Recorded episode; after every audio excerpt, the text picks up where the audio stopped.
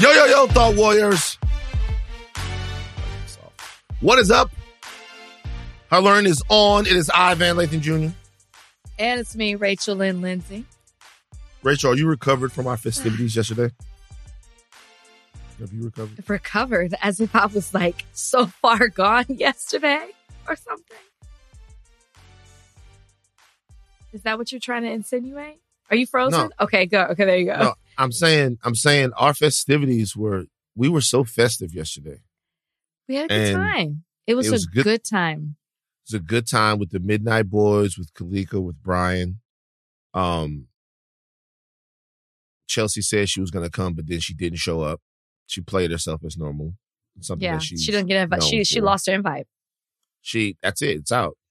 This is a We this tried. is this is a standing tradition on championship weekend. Okay. And it we watch both of the games and we have a fun time and it was cool. Donnie didn't come. Nope. The Donnie wasn't there. Ashley wasn't there. Nope. This is it's it's it's uh, Nick May was there hmm my partner, two uh, two distant strangers, six feet over productions. But we have fun, and we don't need other people, Rachel, if they don't want to hang out with us. We don't That, need them. yeah, they're lost. It was a good chill time, good conversation. When football wasn't on, we went Mhm. into YouTube deep dives. It was very fun. it was very fun. We watched. I. I never knew where the YouTube was taking us. We watched old wrestling promos. We watched Macho Man Randy Savage. We also tried to get Brian into the MCU because we're the Midnight Boys. Pew pew. I don't think we turned him. I'm. This is so. Me and Brian. Me and Brian is friendship 101. We're about to embark on our uh our friendship together as two highly fit individuals who are getting ready to take on the world. Right. And this is the way we're going to bond over getting Brian into the MCU. I know it's in him. He wants it. He I wants feel like you would get. You know, he likes an action-packed movie. I could tell his he was into the scene that you showed. What's his favorite movie? Okay, I don't know why this comes to mind. Mhm. I'm not quite sure if it's the favorite, but it's probably a top three. What? The Last Dragon. Oh,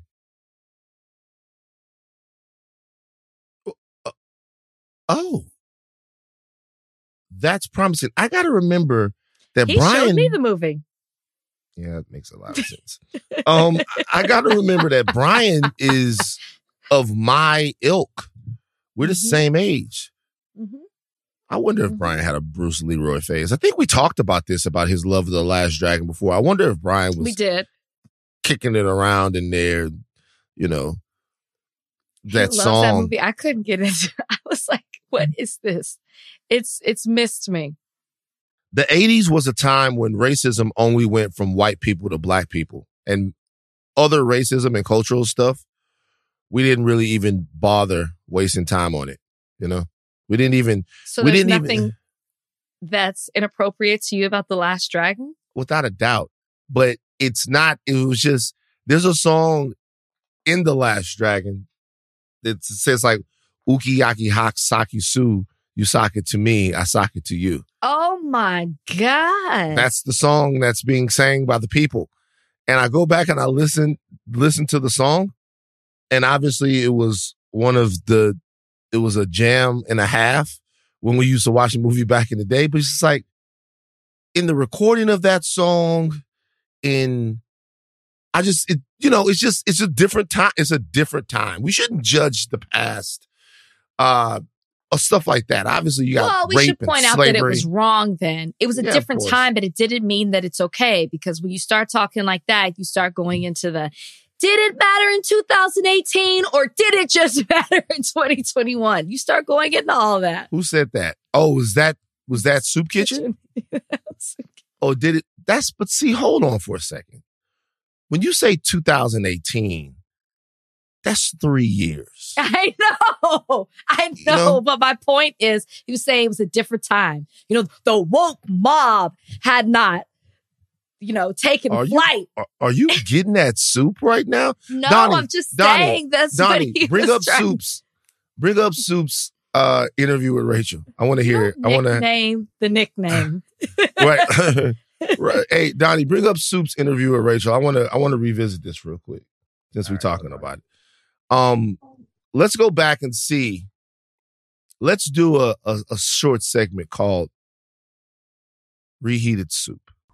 the woke police is out there and, and this poor girl rachel who has just been thrown to the lions i don't know how you are equipped when you have never done this before to be woke enough to be eloquent enough to be ready to handle this and and my guess is this woman needs a little time and this is again what we didn't give hannah it's what we didn't give anybody we don't give people time to have some perspective to try and drink this in for a second see how this affects their life and then speak on it. And she will speak, my guess. And when she does, I'm going to hear her out. And if I disagree with her, if you disagree with her, then we can have our say. But I, I'm not sure why we are in such a hurry to Well, throw this poor woman at the it's bottom of the been river. six weeks. We've known about we've these allegations have been attached to Rachel since Matt's season started, which was in January. But when do you when do you jump in? When is when when is the time?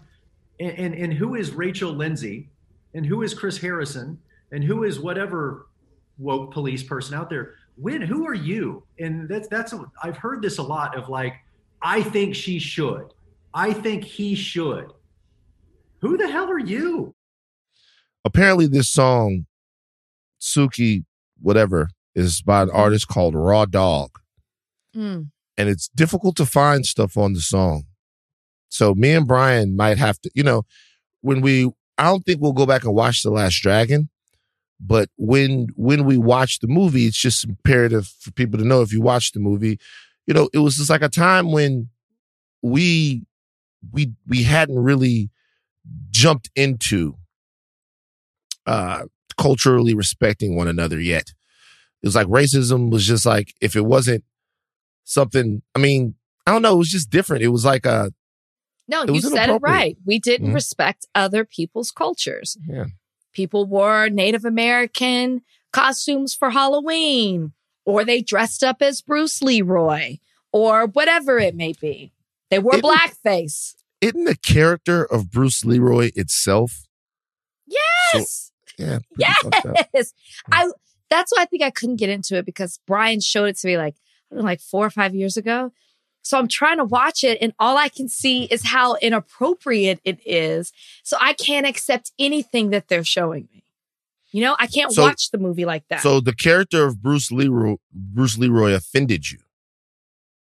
well, it didn't necessarily offend me in particular, but it was offensive.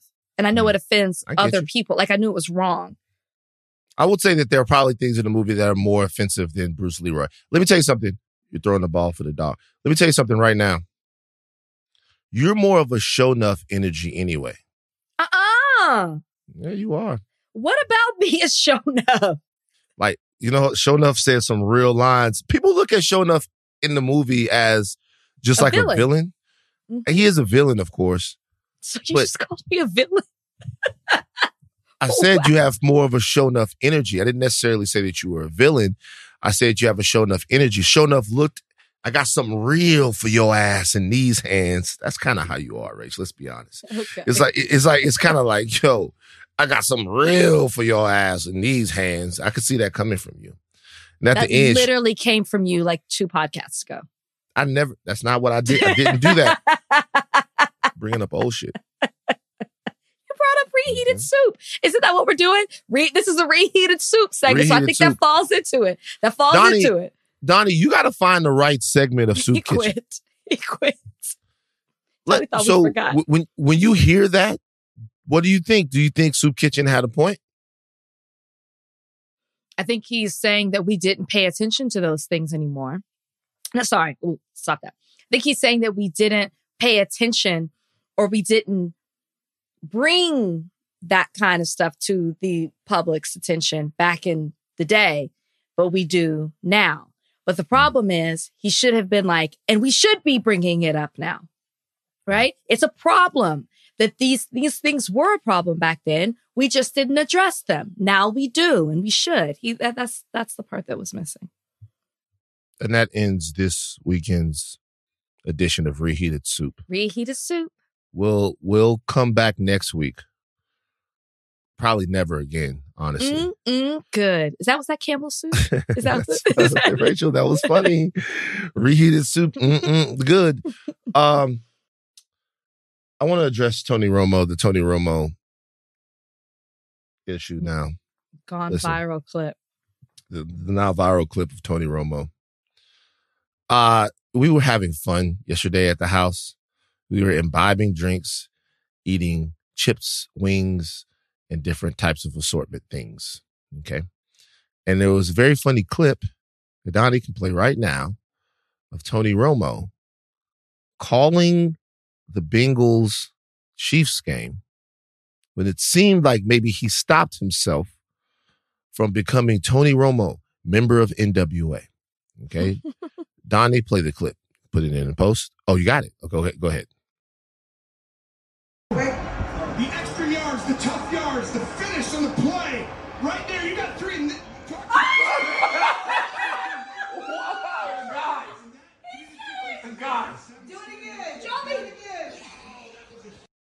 Okay. So that's us having fun.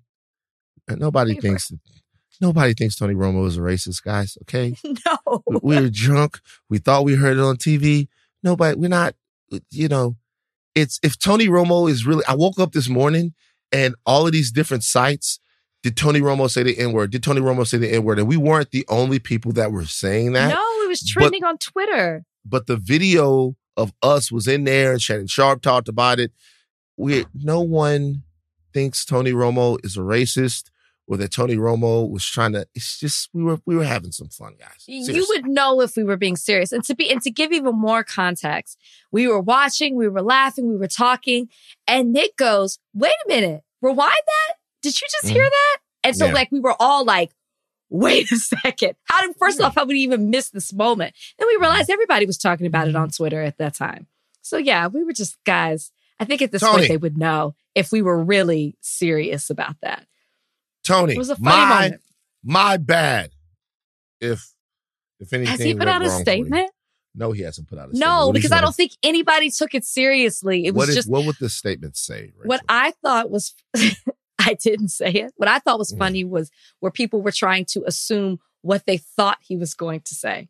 yeah. The best things I heard were nifty, hmm Nickelback, hmm and Niners. Not nifty, Nickelback, Niners. It doesn't matter. I don't think it was niggas. You know what I'm saying? Then I saw Cincinnati and Niners together. Like he's and he stopped himself. Who knows? We'll never know. But man, it was a funny moment. It was a funny moment. You know, at, at this point, I feel like I've done enough crying up here that you guys should know when I'm serious or when I'm not serious. I bitch about everything, and I'm just going to embrace it. Too many people have tried to dictate my emotions. Fuck it. I'm an emotional guy. It's just kind of what I- it's, part kind of what charm. it is. It's, uh, I don't know. I don't know if I would call Yeah, it no, no, no. I would say it's what people. It's one of the things people like about you. Um, thank you, Rach.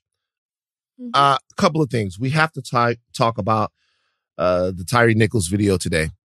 So, and the reaction to that, and what the reaction to that video signifies, and what it means in the larger scope of how we view public safety Mhm. and our relationship all over this country with the police and authority. I think that there's some lessons to be taken around here. You guys know how I feel about saying justice for Tyre Nichols. Tyre Nichols will have no justice. Tyre Nichols is dead. Okay. He is gone. So for me, what we have to talk about now is the society that we're consenting to live in and the people that we're sacrificing to that dysfunction along the way. Okay. Um, it's just my opinion, though. I know other people think that these things on the back end are very important. I kind of get the the uh I kind of get the sense that between incidents, we don't really maintain the type of um, dysfunctional sort of uh destabilizing energy that we need to have. But that's okay. That's just me. I'm a, guilty of it too. So we'll talk about that video. But before we get into all of that, because that's not going to be as, I don't think, as pleasant to listen to. We, I, I would like to say, and I think Rachel would too. I'm not sure. Maybe Rachel doesn't care. Um, everybody that came out Friday was so nice. Friday, oh yeah. We had a time.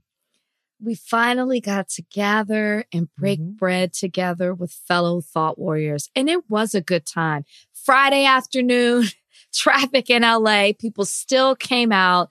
And it was so good to not just talk to you, but talk with you afterwards. I love that everyone came down.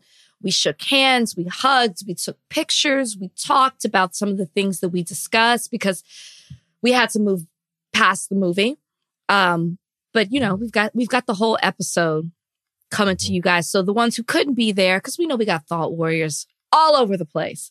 Mhm. We recorded it. So we're going to give it to you guys so you can feel like you were there with us. And then hopefully we can put this thing on the road and meet more of you. Meet some thought warriors, go to some different places, shake hands, hug, you know, Yeah. be with you guys. It was fun having the mic. Ooh, it was fun being up in front of the crowd so you could rock the crowd, have the mic. I'm up there. There you go. Yeah, Rach. Um, um. That's us. like we're in front of the crowd. That's know how what you I mean? felt. Yeah, I'm like this. Like this is me. I got the mic. I'm rocking the mic. I feel, you know, I'm up there like ooh, ooh, ooh, ah, ah. Different uh, rock him. I'm Nas. You know, you know, who Oh, are you? I didn't realize you were all that. Who, who who are you, Rachel? Who when you're rocking the mic? Who are you? Oh, ah, Kendrick. you Kendrick. energy that I'm Kendrick. Oh, Kendrick Lindsay. Ooh, ah, KL. You know what I mean? That's what we up here. I'm Rakim. Uh, uh, thinking of a master plan. You know what I'm saying? Uh. We, yeah, uh, uh, don't make me drop it. I was feeling it. You're getting into it. You're getting into it. Rocking the mic. Okay. Um, guys. Energy up, spirits up. Hold space for yourself. We're going to talk about the death of another human being right now. On the other side of this break, the big deal of the day is, of course, what's going on right now with Tyre Nichols. This episode is brought to you by Hyundai. You could be doing anything this week, right? You've got work, errands, friends, and a whole lot of fun in between. That's why the 2024 Hyundai Santa Fe is the capable SUV that's built for your life. With premium interiors, available wireless charging, and room for your whole cargo and crew. Okay, Hyundai. Visit HyundaiUSA.com to learn more about the all-new 2024 Hyundai Santa Fe. Okay, Rachel, did you watch the body cam footage? I saw That's- clips. Okay, let's start there. Um, how did you allow yourself to watch the body, the body, the body cam footage? I saw it on accident. or I heard it. I'm not trying to be disrespectful. I it's I got to be honest with you. I've had anxiety about doing this podcast today because I knew we were going to talk about this. Mhm. And I don't want to be emotional. I know I'm tired of it. I know you're tired of it. You know, a part of me is like, should I watch the video? Should I not? I didn't do it for selfish reasons to not watch the video. I just, this man lost his life. Mm-hmm. I know what happens at the end. I read the I before the video came out, obviously I was following along. I read that it was worse than the Rodney King beating. I didn't need to see it. I heard his parents talk about it. I heard their emotion. I heard them describe it. I didn't need to watch the video. So of course, being a frequent user of social media, by chance I saw it when I didn't want to, or I was listening to a podcast and I heard it, which I think might have been worse to listen to it than to than what because I'm I'm I'm I'm hearing it. It's just I don't know. I can't explain. It's all bad. I don't want to say one's worse than the other, but just to hear it was so painful. Um, yeah, I I didn't. You watched the whole thing? several times. Wow. Several times. I don't know how you I don't know how you do it. it's a coping mechanism. You have different ones. yeah, it's Van is afraid of nuclear Van. It's I am afraid of nuclear war. So I immerse myself into everything uh, possible about nuclear war.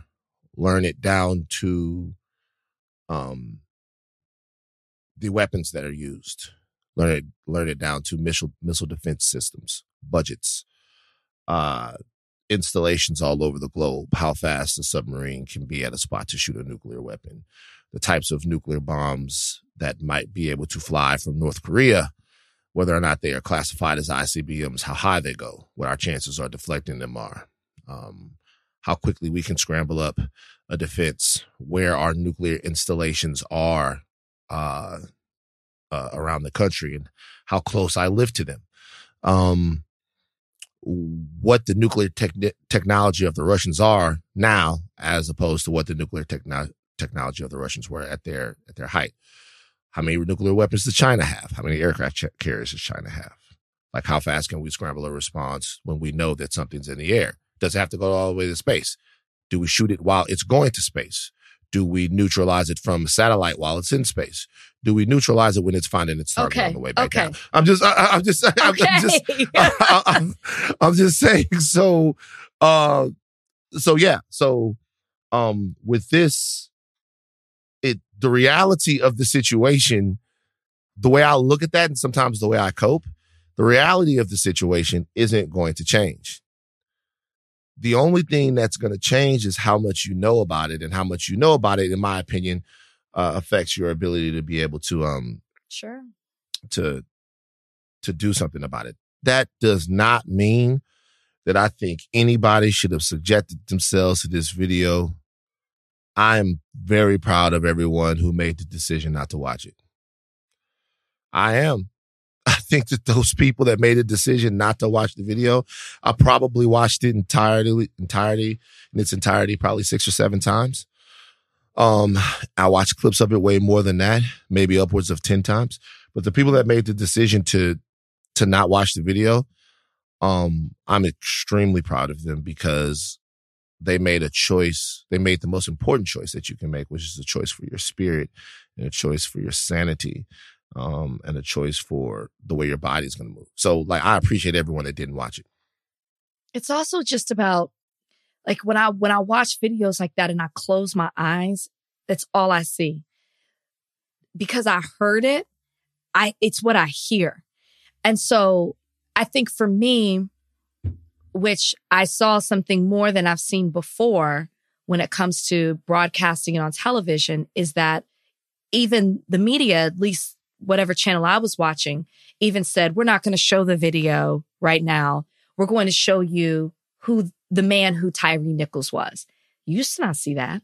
You don't see that at all. And I'm not saying that that's better, but I appreciated that because I want to learn about who he was in that way. And I don't want my last memory to be that video or to hear that audio. And I think that's, yeah, I guess that is my coping mechanism.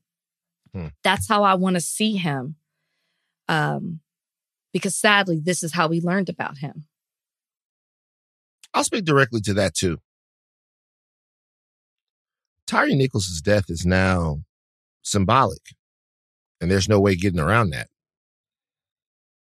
Uh, his family gets to remember him, and the people that loved him get to remember him in in the way that he represented himself and showed up for them while he was alive. I didn't know Tyre Nichols. Right. I didn't. Um, I don't need a reminder to remember or recognize people's humanity. Um, I need a reminder. I think sometimes to, uh, I think we all need reminders sometimes when people make mistakes to remind to remember that they're only human. But as far as you know, I'm I assumed that this this man had people that loved him. I assumed that they have memories of him. I assume all of those things. The reality is that Tyre Nichols' death has become symbolic of us living within a system that is desperately broken. And we can, I'm not being critical of anyone who chose to do that or who wanted to remember him as the loving son, the skateboarder, you know, all of those things. Uh, but I believe that that itself is also a coping mechanism. I believe Absolutely. that itself is also people who are making the the very uh, deliberate choice to say, "Hey, we don't want to remember somebody's life by how they Mhm. died," and that Mhm. makes a ton of sense.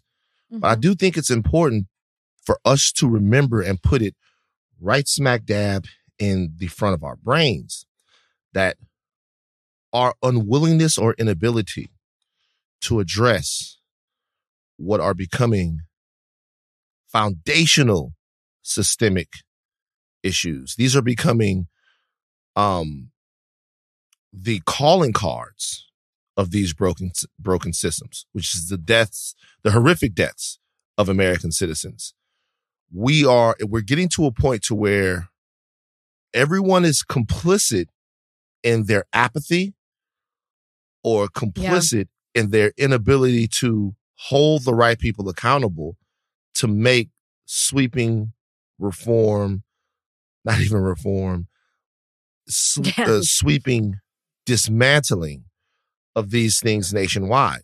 And just as we talk about school shootings, this is just a part of life. This is just a part of who we are because it doesn't seem like we have the wherewithal to really look at this and get something done about it. You don't think we have the wherewithal to do it? You're on mute. You don't think we have the wherewithal to do it? No, I don't. And we'll get to we're going to get to Tyre Nichols and talk about the ins and outs of it. But I just I think this part is important because I want to make sure that there's some catharsis for the audience here and the people that are frustrated can talk to the people who um uh just need to decompress a little bit. And I think this conversation is good. No, I don't think we have the wherewithal. I don't. And let me tell you why. Because you know, we've had conversations on this podcast uh, very recently about what place anger, hostility, um, rage have in these these conversations, and people's opinions differ on what what place they do have. If your anger is misplaced, or if it leads you to a place to where you can't function intellectually, then obviously it serves no one. It's you making yourself feel better, right? But Mm-hmm. being displeased and angry and uh uncomfortable, like really uncomfortable about these societal situations is the only way to fix them. But you have to be able to remember that you were mad. Human beings are literally, it's a pro evolutionary trait. Forgetting tragedy is a part of who we are. We have to move on and live the rest of our lives. Sure. So, but in this case, we need to remember this is why our government has made a big, big push about not letting us forget certain things. The reason why they say remember 9 11, it's to remember the victims, of course, but it's also that you remember it when they need a tax hike or to send young men into war, young men and young women into war, or to bomb some country, or to drone some group of people with their family. You know, you know what I mean? To to kill a bunch of they're they're reminding you, hey, never forget, because there are a lot of things that are gonna have to be done that aren't gonna look so pretty, and you have to remember why we're doing them. And it's the same thing ever. Remember the Alamo. Remember Pearl Harbor. Pearl Harbor happens. A couple of years later, the United States nukes a bunch of people. Thousands of innocent people die. Hey, remember, this war was started by some people who attacked us when we Mhm. weren't even in it. So I want you guys to understand that the thing inside of you that incites you, it's as useful as you make it, right? Mm-hmm. And you're going to forget, you're going to move on. And between these incidents, we do, and we have conversations about the political inability of people that we voted for, about how we should be criticizing them, about how we should be talking to them. We volley these names around. We put these names on bills. We do all kinds of things. But you know what doesn't ever happen? Actual reform, actual change. Um, well, I completely agree with you. When you were saying wherewithal, I was thinking of it in a different way, but I agree with you. And I think that the reason we are in this cycle over and over again is because the way we do this is we wait for a tragedy to happen and then we react to it. And then we react and we're outraged and we protest and then we wait again for another tragedy to happen and we react to it without actually being proactive to the real issue. And I think that's the other thing is they're addressing the problem in the wrong way. Well, they're really not addressing it, but rather than looking at these random things, and I know we'll get into it, not random, but these other things, it's not addressing the overall issue, which is it's a system. Nobody's addressing the system. They're not doing it in Congress. They're not doing it on a local level, a regional level, whatever it may be. They're not addressing that. And so until they address that and there's change with that, it, there's not going to be an issue. And I know we'll, we'll, we'll get all into it. And so you can move on to that. But that's, I mean, that's really what it is. We wait for it to happen and then we react to it. And it's a Hmm. cycle that we move on and on and on and we keep doing it. with so many different things. Okay. Yes. You guys know uh Tyre Nichols was killed. 29 year old black man stopped, uh, traffic stop on January 7th. He was beaten by officers for three minutes. He died in the hospital three days later. Um, the video is gut wrenching. It's soul out of body. Uh, somebody help him. Bad. Um, cries out for his mother, beaten by police. Uh, 80 yards away from his mother's home. absolutely. Said that police, Memphis police chief Cerelyn Davis, the first black lady to serve in that role, told CNN that the footage was as bad, if not worse, than the 1991 Rodney King beating case. Five police officers, Tadarrius Bean, Demetrius Haley, Emmett Martin III, Justin Smith, and Desmond Mills Jr. were fired after the incident and have been charged with second degree murder, aggravated assault, aggravated kidnapping, official misconduct, and official oppression. Attorneys for the officers have said in reports that nobody intended Nichols to die. Lord have mercy, Jesus. On Friday, though, attorney Antonio Romanucci told Insider that their actions were designed to kill. He said that when you see the video and you see the fact that they were taking free punches and kicks at someone who is restrained, they knew their actions were designed to kill, Romanucci told Insider at the Mount Olive CME Church in Memphis. Whether or not they knew that they were going to kill them, that is not the law. He was a human pinata for those officers, he said. It was unadulterated, unabashed, nonstop beating of this young boy for three minutes. If you watch the video, they use several different ways to beat him. They punch him in his face. They kick him. They beat him with the reta- with the baton. He is being restrained um, this entire time. There was a traffic stop. He was forcibly removed from the car. We should say that from the beginning of this, um, there seems to be procedural misconduct in all kinds of ways. The police, like they do all the time, they escalate this. They try to forcibly remove him from his car. He flees on foot. They they they track him down. They don't even know how to use the fucking pepper spray. They're pepper spraying everywhere. They're pepper spraying themselves. Okay, trying to wash it out of their own eyes, and then they get this this man cuffed, and they just beat on him.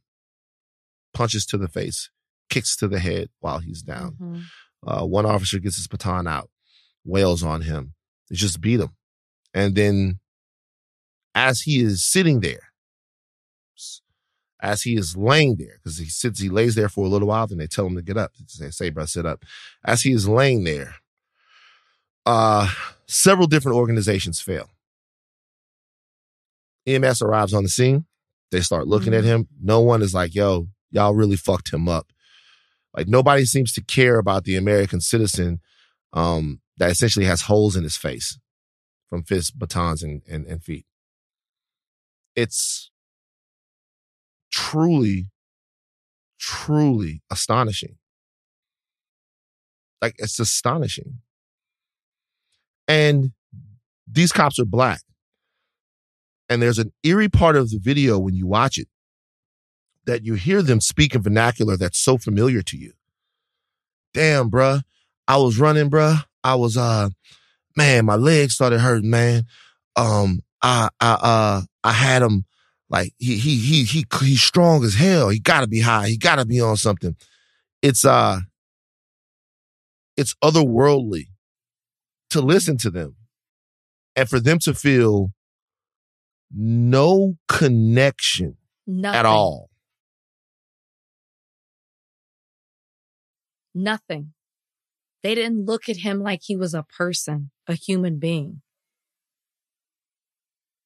No connection at all.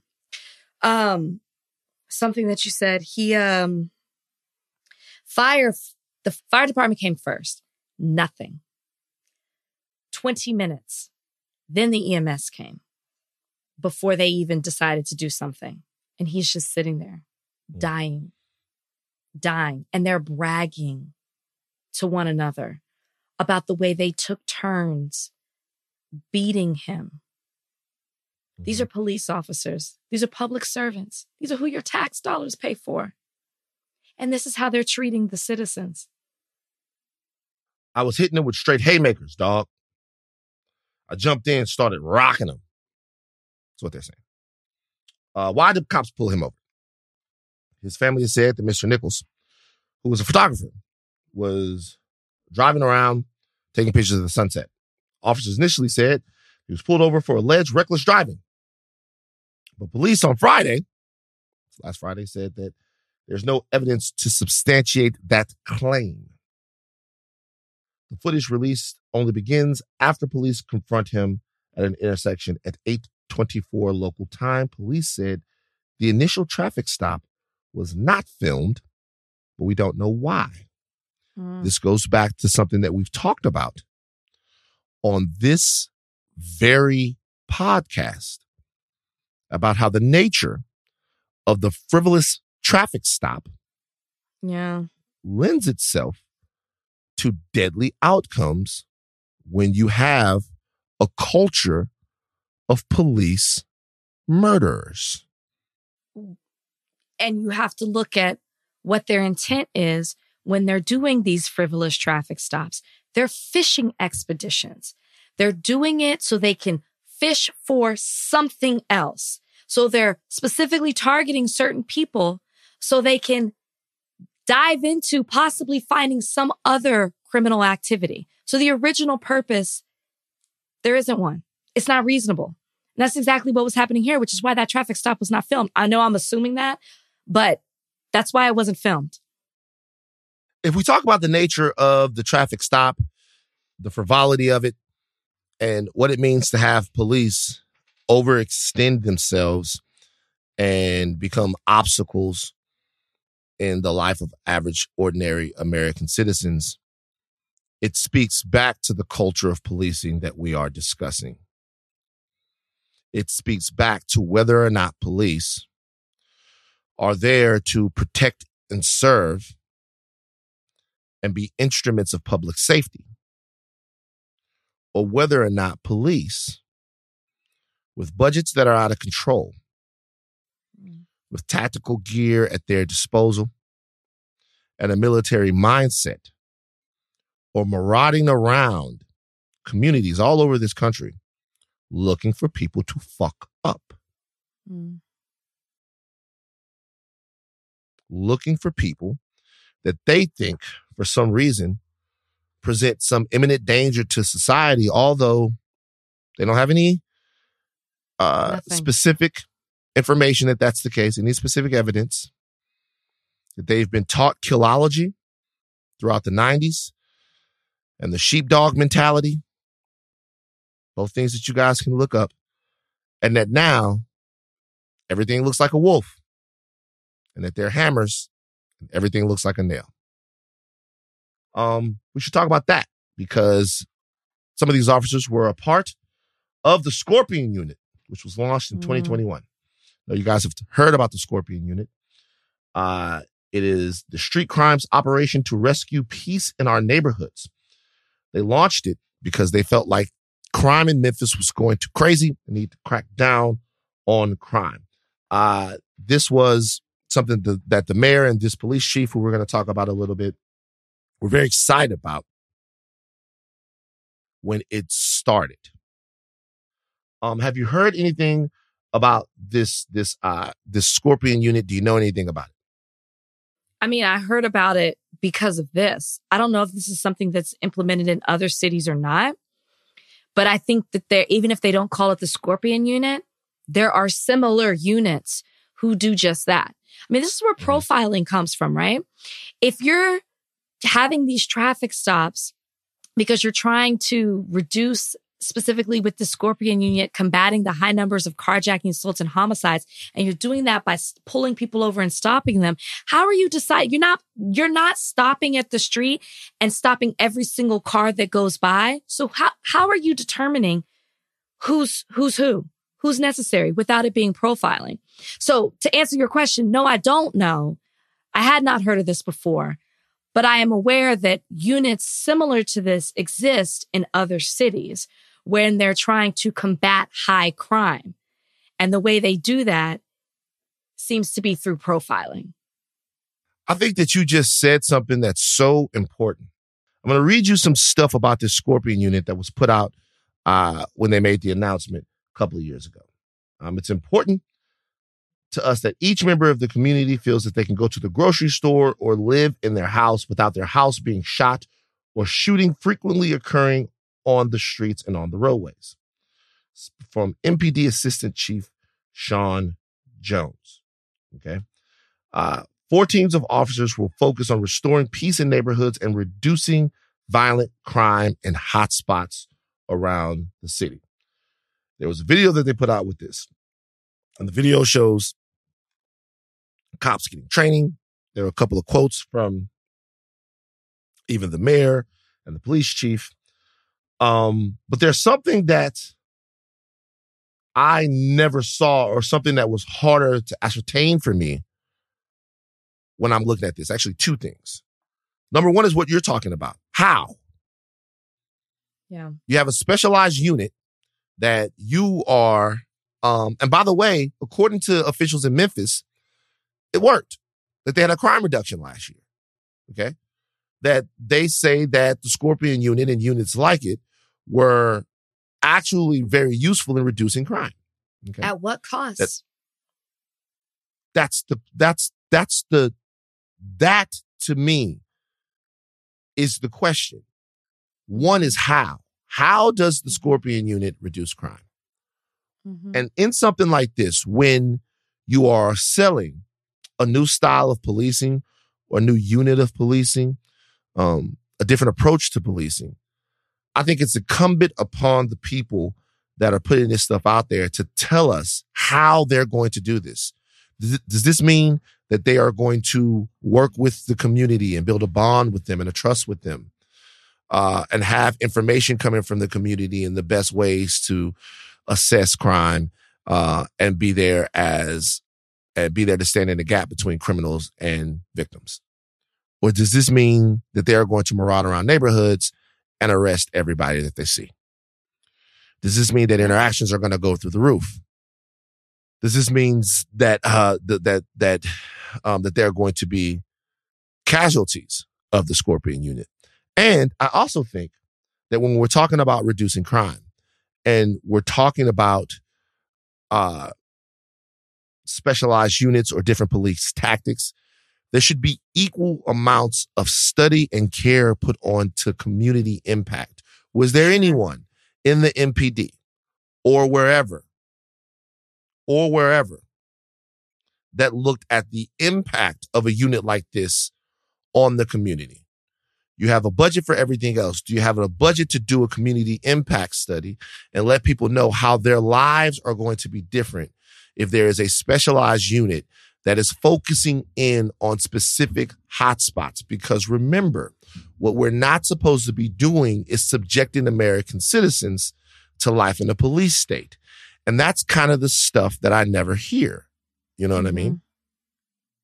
Well, I think also, oh, I'm sorry. I thought you finished. No, you're done. I know. I got you. Well, no, I was going to say, I think also when you create a unit like this, I would imagine that there's certain policies and pr- procedures and protocols that are in place because this is a unit, new unit. So how is this new unit supposed to function? Is there particular training for this unit now that you are going to put them in high crime spots every single day?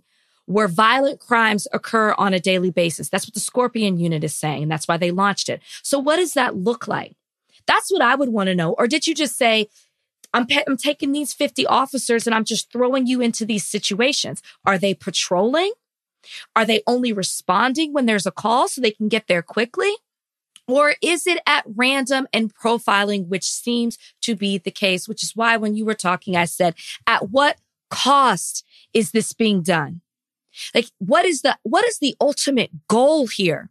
Is the goal here for appearances to say I have more cops out on the streets?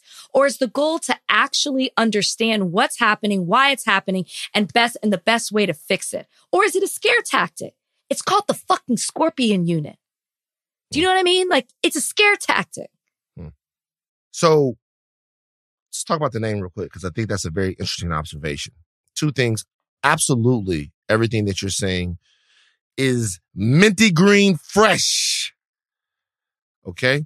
And the reason why it is, is because if you're doing something in the interest of the community, you have to know how it's going to impact and affect the community. And there need to be specifics. There doesn't just need to be, hey, we're going to take, take our toughest motherfuckers and put them in the hardest Right. areas and do this. We need to know how it's going to work, uh, why it's going to work, because I can tell you right now, a nominal drop in crime in Memphis is not worth the life of even one, one American citizen. Right. It's not. In my opinion, it's not. Especially in what this does to the relationship uh, between the community and the police now. I mean, they lynched a guy. So we're out of here. We're done. We're fucked. Okay.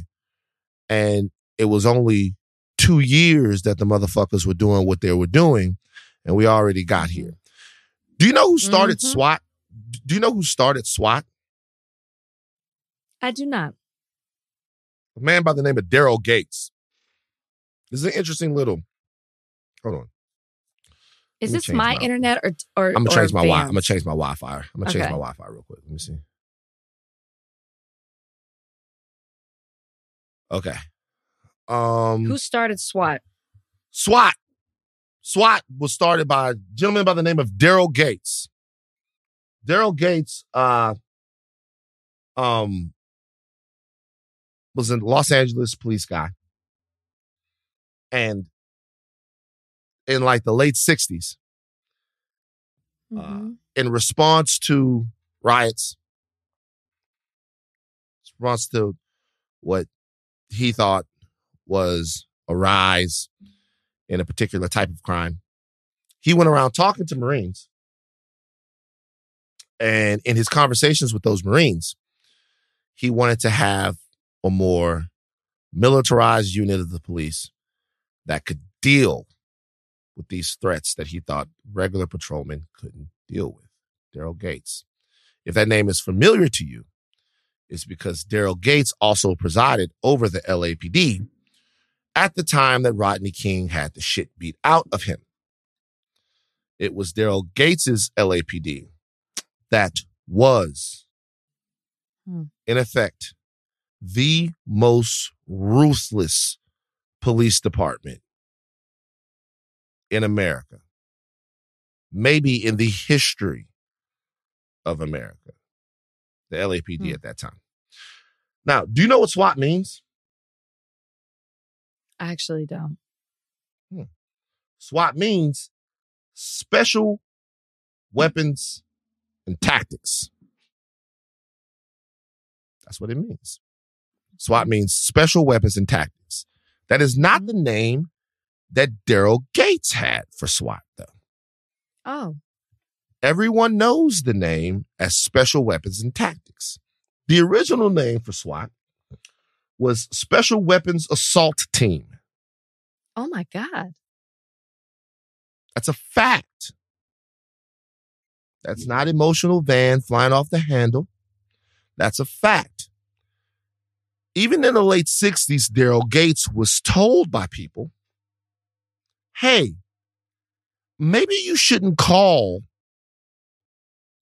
a unit that is supposed to be acting in the interest of the public an assault team. You Mhm. can't call it that.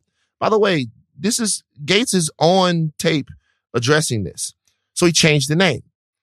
When that gentleman right there who starts that group, and now, now SWAT has been ballyhooed, and we can talk about whether or not it even works. Uh, you know, there have been mass shootings where SWAT team hasn't even fucking gone in. In Littleton, Colorado, the SWAT team didn't even go in when Harris and Klebold was fucking up the fucking school because they didn't know what they needed to do. You know, they didn't know the layout of the school. They had no fucking, they, just like, whatever. It's a bunch of fucking guys who got e- extra training, whatever, man. Um, and so think about what the police force is going to be like when that guy is in charge of it. Mm-hmm. Mm-hmm. When, when you've looked at the police as not really being an agency that acts in the interest of public safety. When the police have a unit inside of them that is essentially an assault team. And when we're having specialized units uh, that aren't investigative in any way, that aren't community outreach in any way, and even the investigative units themselves fall under this same umbrella, what's going to be the cost to the community? Right. The fucking point of the police is you. Come on. You are the point of the police. You are the Mhm. point of the police. All right. Um, I encourage everybody to look up what I just said. Look up anything that I just said, uh, because we're getting to a culture that seems, in some ways, irredeemable or unfixable. I assure you that that's not the case. It is. Re- it's not redeemable, but it is fixable. This culture of policing cannot be redeemed, but there are things that can be done to fix it. Let's move on to some of the responses to this, because uh, Mhm.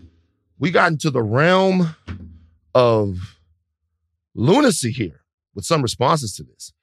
Uh, reaction, one of the first reactions I saw was from Jason Whitlock, Mm. who can always Well, be he counted always on. he always has something interesting to say. Donnie, can you give that to me? I would examine the racial element of this because there is a racial element. And this is a story about young black men and their inability to treat each other in a humane way. Everybody involved in this on the street level was either 24 to 32 years old. Everybody. It was a group of young black men, five on one. Looked like gang violence to me. It, it looked like what young black men do when they're supervised by a single black woman. And that's what they got going on in the Memphis Police Department. They've elected some uh, or put some black woman in charge of the police force. And we're getting the same kind of chaos and disunity and violence that we see in a lot of these cities that are run by single mothers. Th- th- there, if we want to discuss the breakdown of family that leads to disrespect for authority that causes you to resist the police and run from the police and not comply with the police because you resist authority at all time because there was no male authority in your home let's have that discussion. But that's not where they want to take us. They want to take us down the path of saying you know what? This is tucker carlson's fault hmm. You have any thoughts about that? I don't. My my natural inclination is to not want to even respond to it because it's just so ludicrous because what he's doing in that moment is checking every single box he needs to make sure that he gets another appearance on Tucker Carlson show. Gang violence, check. Blame black people, check. Um, talk bad about black women, check. You know, cater to Tucker Carlson and say how they'll try to blame you and make you the enemy. Check. He does every single one of those things in that statement and actually says it's all a red herring to what the actual issue is. The issue is the system. And that's exactly what you have to point out in this. It's not because those officers were black and he was a black man. This isn't black on black crime. It is a hmm. systematic issue, which is why it keeps happening. It ain't bad apples. It's not one police unit. It's the entire policing system, which is why we're here. So it's hard for me to entertain anything that Jason Whitlock says because he's a fucking idiot and he's just going to say everything that he needs to say like I said, to keep getting these moments on TV, but you have to address it because the people who are watching Tucker Carlson's show, they're not listening to this podcast. They're listening to Tucker Carlson and watching a black man speak on what they're looking at as a black issue and are taking his word as Bible. And that's the problem with this. And that's why you have to call out Jason Whitlock because they'll say, well, Jason Whitlock's black and he, this is exactly what he said is happening. And that will be their truth. And we have to speak out against it because that is not the truth. That's not why Tyre Nichols is dead it's he's dead because the system failed him and it's a system that has been a problem since its existence particularly with black people There you go. So let's let me try to do something new. oh. Let me try to not, let me try to no not It- let me try to do new? something new. Let me try to do something new. Let me try to not get mad. I'm not gonna get mad. I'm not gonna get mad. I'm just gonna take what Jason Whitlock says on its face. I thought Okay. you were going to try to see the other side of No, it no, i was no, like don't be new on. like that God, come on, God don't be new like that Ain't nobody that new. Okay. Ain't, there- that newness doesn't exist. It's Van. It's me. It's me. It's the big boy. Come on. It's Captain Titties. It's me. Okay. Um. First of all, uh, Cerelyn J. Davis, who is the uh police chief, she's married. I don't know if he meant that she's a single black woman and the fact that she is just one black woman, or yes if he meant that she black men looking over these black men, or if he meant that she was actually single but she's married. Um, just want to state that. I don't know if I don't know what I was think going on with there. it was the first thing that he said Right. So uh, she's the chief of the Memphis Police. She joined the, the Atlanta Police Force in 1986. Uh, rose to deputy chief. Did not have a career that was without controversy. She was fired. Um, she was demoted and fired. Um, and then she was brought back on after an appeal. But she continued to rise up the ranks. Became chief of the Durham Police at some point, and then became the chief of the Memphis Police in 2021. The reason why I point out this is because she's had a decades long career in law enforcement. I am 42 years old. She uh, got her first job in law enforcement in 1986. If you guys do the math, that is a long time as a cop. She's been a lot of different places. Okay. And for nearly 40 years as a police officer, if she doesn't have what it takes to be a police administrator, it's not because she's a woman. It's not because uh, of anything other than the police failing to recognize good candidates. I don't know as much about her besides some of her past controversies and the fact that she has been on an upward trajectory since the late 2010s. She's been f- featured on Good Morning America, O Magazine, all of that stuff. So if there is a cop anywhere that was uh, prepared and groomed to be a chief of the police, it is her. She is literally like Lieutenant Daniels from The Wire. You know, somebody had some issues back in the day, but a company player, someone that's on the trajectory. So Mhm. the notion that she's unqualified in some way or that people are acting out in some way because she is a woman is preposterous. Absolutely. It's simply It's just on its face preposterous. There are no Right. holes in her record or resume. All right, that's first. Number two, the breakdown of the family slash authority. I hear this a lot. Uh, actually, Jay Z said this. Donnie, find that clip real quick. You think about the idea of uh, growing up in a single parent house, which I grew up in, which me grew up in, and having an adverse feeling for authority, right? Your father's gone, so you like, I hate my dad. Well, nobody tell me what to do. I'm the man in the house. And then you hit the street and you run into a police officer, and his first thing is, put your hands up, freeze, shut up. And you're like, excuse my language, everybody. You're like, fuck you. Right? So that, in, that interaction causes people to lose lives. Okay.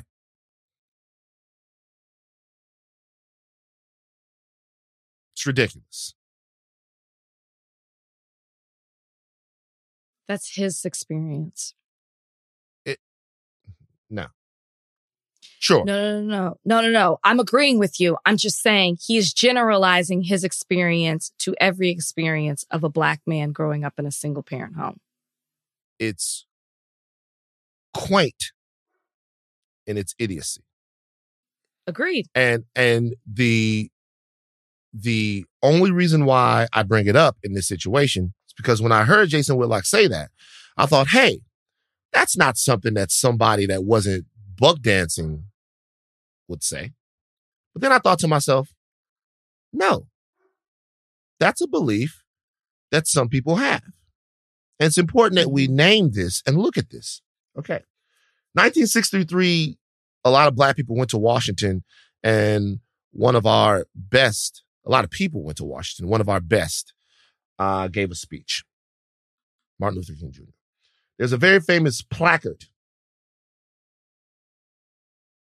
made by a gentleman named Samuel Edgerton at that speech. The placard was yellow with red writing on it. And it says, We demand an end to police brutality.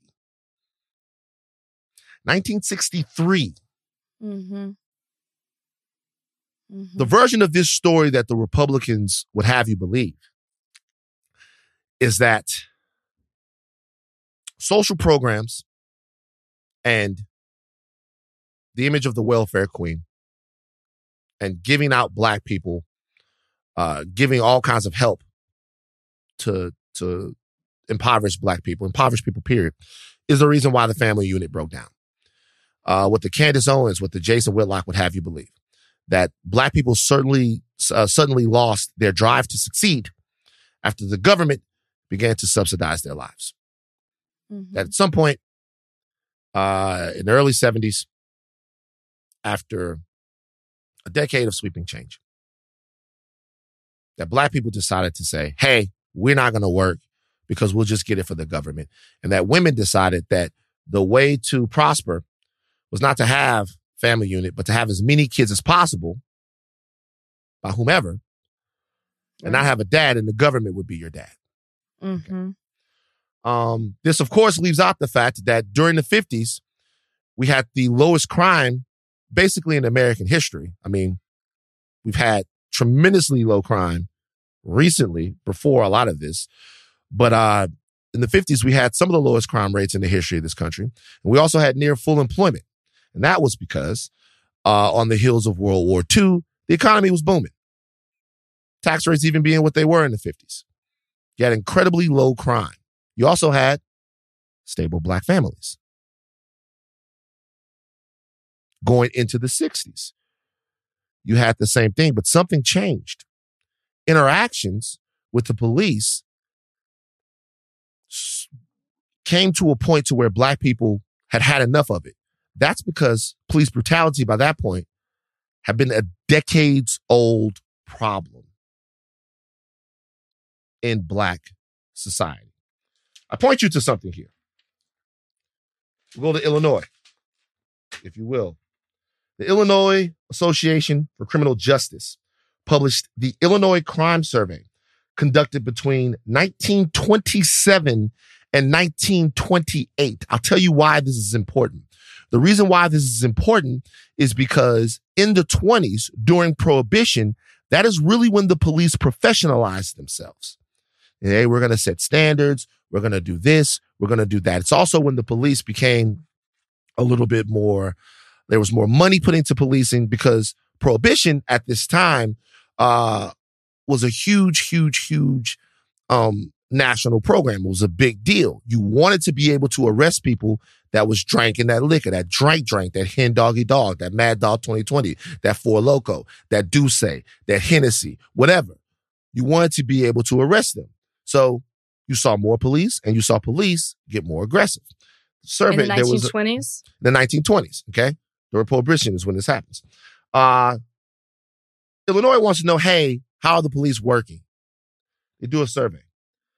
That survey in 1927, this is, remember now, there's a point in American history where black families are actually more stable than any other family group because all we had was family Sure. right?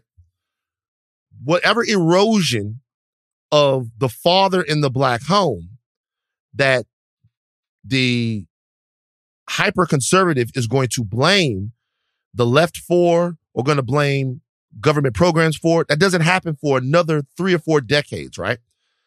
The survey in 1929 showed that African Americans made up 5% of the population, but accounted for 30% of the victims of police killings. They were Mhm. 5% of the population. They Mhm. accounted for 30% of the victims of police killings. Herbert Hoover, um, who was the president a little bit later, around the same time, this all this stuff is available online. Uh, he actually commissioned a study called the Report on Lawlessness in Law Enforcement vis-a-vis police brutality. We're talking about in 1929, 1930, 1931. Like we're looking at this. Police brutality has been an issue, particularly for people in color. For as long, like Rachel said, as the police have existed. And that is not hyperbole. That is verifiable fact. Verifiable only- fact. The only thing I will add to that is what else was on the rise in the 1920s? Violence against black people. KKK, KKK. which you know that there's a direct link to a Mhm. lot of people in enforcement being linked to the KKK. It went back on the rise in the 1920s. So I don't think it's too much of a reach to say that the reason brutality increased and there was this there was studies that were being conducted is because in conjunction with the police establishing themselves i find it very coincidental that also on the rise in the 1920s was the kkk I find it coincidental too. Let's go back you to don't the. find it coincidental I'm agreeing with you. um, uh, let's let let's go back. Let's go a couple of decades in the future here. Let's talk to Malcolm X. Donnie, give me that. Give me that audio. The, contr- the controlled press, the white press, inflames the white public against Negroes. It- the police are able to use it to paint the Negro community as a criminal element. The police are able to use the press to make the white public think that 90% or 99% of the Negroes in the Negro community are criminals. And once the white public is convinced that most of the Negro community is a criminal element, then this automatically paves the way for the police to move into mm-hmm. the Negro community, exercising Gestapo tactics, stopping any black man who is in the, on, on the sidewalk, whether he is guilty or whether he is innocent, whether he is well dressed or whether he is poorly dressed, whether he is educated or whether he is dumb, whether he's a Christian or whether he's a Muslim, as long as he is black and a member of the Negro community, the white public thinks that the white policeman is justified in going in there and trampling on that man's civil rights and on that man's human rights. It's What year was 1962. It's 1962. 61 how relevant 61 years ago how relevant is that that's insane 1962. I have a list here of racial unrest that's in direct result of police action. Philadelphia race riots, 1964. Rochester race riots, 1964. Harlem race riots, 1964. 1964 in Harlem, 1964, 15 year old boy named James Powell was shot and killed. 1967, officers beat up a black cab driver, John Smith, during a traffic stop. Later riots. Some of the earliest examples of police brutality everybody has seen. Have you ever seen a water hose or a German Shepherd being turned on black people peacefully protesting during the civil rights era? Have you ever seen that? Of course you have. Absolutely. I have, you have, Donnie has, and I suspect that Jason Whitlock has. Everybody has seen that. And beyond racial lines, by the way, beyond racial lines, have you seen the police beat the shit out of hippies? Have you seen the police take a drastic turn during a specific period of American history and even a more drastic turn when budgets ballooned out of control and they were completely militarized? Yeah. I'm Yeah. not uh, the Jason Whitlocks in the world. We criticize them because we think that we're that they're coons. That lets them off the hook in a way. I'm not saying that they're not that, whatever. They're just wrong. It's just Yes. not true. It's just a fable from him and from Hove or anybody else who thinks that. It's just not true. Here is Right. the truth. The police are broken, have been broken, will be broken.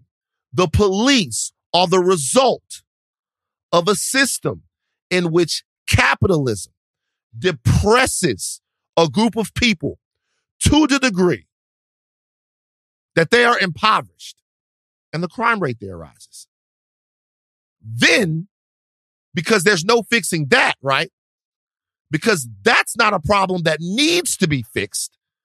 The only way to fix it is then to send the police in increasingly vigilant, increasingly violent, increasingly vicious, and to say, fuck them niggas up.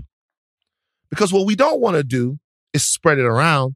What we don't want to do is invest into human lives. What we don't want to do is to have to to to to identify and sort of convict a system that has the highest income inequality since the Gilded Age. We don't want to have conversations about what it really means to invest into people. We want to fuck people up and people die because of it. And as I as a black man, as I sit here, people will indict my culture and they will tell me that I come from a violent culture. And they'll tell me that because of crime rates all across the world, right? Or all across the country. Never mind that any place people are poor, the crime rate goes up. Look at what's going on in the Appalachians. Look at what's going on in some of these rural places that we don't talk about where you nary see a black face. Hip hop, the evening news, all of those things are supposed to be examples why my culture is violent, why I'm have a propensity to violent violence. But I can show you 10, 15, 20 videos of police officers from Minnesota to Kenosha to fucking goddamn Baton Rouge to Los Angeles to New York to Florida to Baltimore to Memphis. I can show you videos to Colorado of police killing people. And I'm in no way supposed to believe that the police have an inherently violent and vicious culture. Right. So, We'll be I mean, I, I don't know what to say. I, I looked at the Jason Whitlock thing and I'm like, I, I'm looking at it and I'm like, well, what the fuck is he talking about? It's, it's just, it's just not true. Right. But I think what you said, everything you said was just on point. And what you said is never going to happen because you have to admit that it was all a lie and it was corrupt from the beginning. You have to change a narrative that if we're talking about the 1920s has existed for a hundred years. They're never going to admit that. So it's easier for them to just say things like, huh, let's see if we can put a band-aid over this situation and diversify the police. Let's give the police more money to have more training. Let's give the police more money to have certain you know, departments that can address certain issues rather than going to the root of the problem. Like mm-hmm. it's rotten at the root and it's stemming everywhere else. And we will continue to have these problems and we'll continue to go back to that cycle that I mentioned at the beginning where we just wait for the next tragedy to happen. We get outraged, we protest, and we repeat.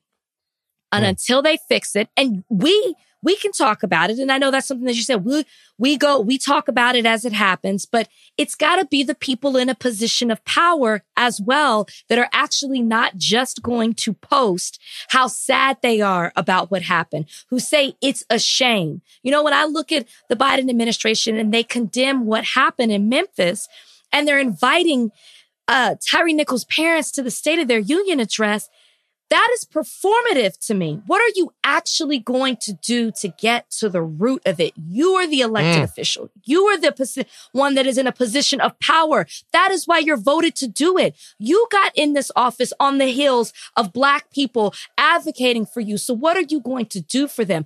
I, if I'm the Nichols family, I wouldn't even want to be there. I'm looking for answers at this point to try to have another family not go through what they went through. It's, mm-hmm. I'm sick of the cycle, which is why I go back to the first thing I said about this. I had anxiety coming on, even, excuse me, even talking about this because it's not a matter of if, it's just when this is going to happen again because we're in a century long, if not more than that, but a century long issue, foundational issue with the police that is not being addressed. It's well said and it's part of the frustration. You know, it, there's other stuff to talk about, uh, and we'll we'll get to it. I I want to ask if if anybody on the team has a problem having Valerie Castile on Thursday. That is Philando Castile's mother. She wants to come on the podcast and talk uh, about her son and about some of the things that are happening to her now. You know, we'll maybe have Valerie on um, to talk about uh, uh some of the some of the stuff that's going on. Uh, I, I, do want to address a couple of things. Uh, or just say a couple of things here. LeBron James tweeted that we are our own worst enemy. I have a tremendous amount of respect for LeBron James. But not this tweet. Be better. And that's not coming from that's that, that's coming out of love. That that's coming from like a 100% place of love. That's the fucking shit that I, you know what I'm saying? Has he Yo. responded it to this tweet? Has he deleted this tweet? No, not that I can see. Huh. So I'll tell you, you guys, yo, man. I said this on the podcast, uh, on the podcast, the live podcast we did Friday. Everything you guys say about me is correct. So let me just say this real quick. Everything you guys say about me is correct.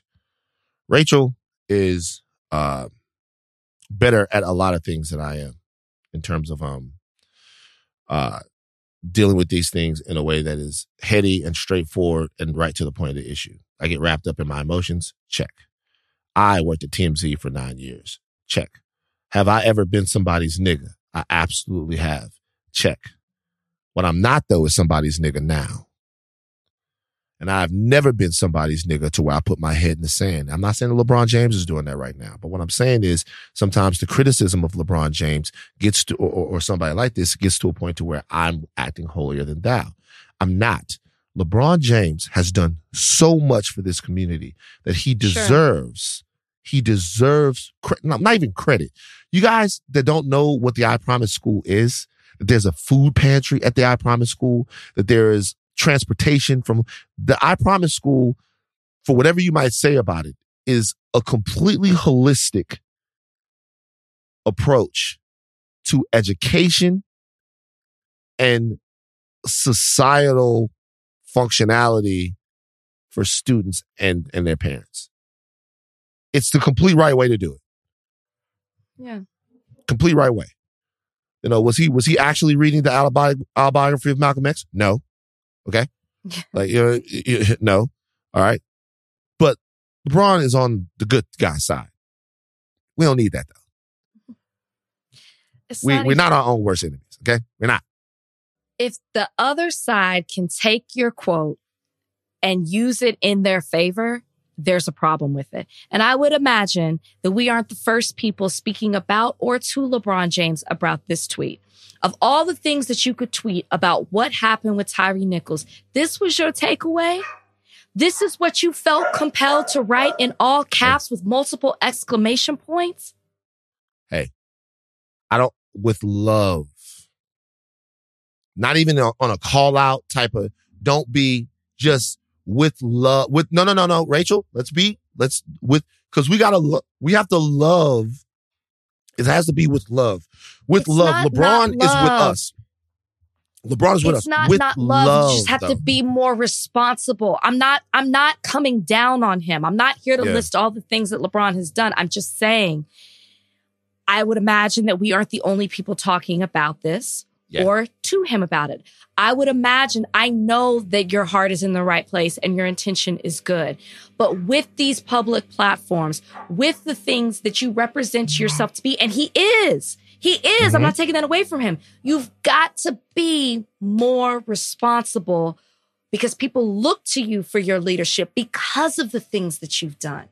You've just Word up. got, like, as you said, be better. That's it. I'm not here to knock LeBron. That's not what we're, that, no, not at all. Yeah. He's just, love love. LeBron. LeBron's doing great things for black people. It's just we want to make sure we want to, you know, we need to we need to be able to be able to talk behind the scenes. My, me too. I need to be able to like somebody to check me. You know, I, and I got I've been checked over the last couple of days. There've been people that have checked me. You know, there are some people that I had to check. So, uh, Okay. okay. okay. But it's check. okay. It's like we getting each other. You know, Rachel sometimes Rachel will be like, "Van, check me, check." You know what I mean? So, I- Donnie, I want a sound effect whenever it is not just it's a loving because when you call somebody, but it's like it's just a check. You know, and I'm not even. I'll say this about the. uh I'll say this about some of our our people who watch and listen to our show and then comment on various forums and Reddit or whatever. Sometimes it's just a loving check, and I gotta I gotta be more willing to check check somebody, you know, there was one comment I saw a couple of weeks ago that brought up my dad, and I'm like, come on, guys, like, you know, but we'll, you know, go fuck yourself. I hope, whatever. But, but it's a check. It's okay. It's okay. All right, we gotta go. Without that, that's our uh, uh, what? What are you doing? Why? Like, what are you? You don't hear them? You don't hear them going crazy? No, because they're trying boys, to check me. boys, boys, They're trying to boys. check me. Oh, I do want to say one thing. check, check them. Um, uh, I do want to say one thing. I, I, uh, I have one thing to say here. Um, and it is the fact that I got something that's pretty amusing. I have a line on what Tony Romo was trying to say. Go ahead. From what I understood from a really, really good source, Tony Romo was sa- Tony Romo says it's from a really good source. I was about to say near defenders, but I thought that that sounded dumb. He's got three near, yeah. Three He's got near, three near. three, three near defend, and he just changed it up. He was about to say near defenders, and he thought that it sounded dumb. Hey man, What a coincidence. I'm just Three saying, like, Three near. Hey Tony, Tony ain't got no look. Tony ain't got no smut. Tony ain't got no smut on this record. I believe Tony. Tony was about to say near defenders. He changed it up. It's just one of those things, and our PTSD made it a joke. Uh, I would like to say to the family of Tyre Nichols and everyone that has gone through this before, um, I honestly, from the bottom of my heart, from the pit of my soul, pray for your healing. Uh, I pray that whatever has to happen for for you guys to be able to move forward, uh, which I know that you will, because that's what we do, uh, that it happens. And I hope that you can feel strength. Uh, because it must not be easy to be to, to feel what you're feeling right now. I hope you can feel strength. But I just want everybody to understand right now. There will be no justice for Tyre Nichols. There will be no justice for Breonna Taylor. There will be no justice for Ahmaud Arbery. There will be no justice for Trayvon Martin. There will be no justice for Mike Brown. There will, they're dead. The ones that we need to ensure justice for are the babies that are still sucking air right now, are the black women and men that are still on this on this earth right now. They need justice and they need living justice, breathing justice. Justice is walking around being a full representative citizen. That's what they need. So if you want that justice, you got to put your motherfucking foot on the gas. And so do I. And so do I. So do I. Yeah. Right. Um, take thin caps off and do not stop running on Van Lathan Jr. I'm Rachel and Lindsay.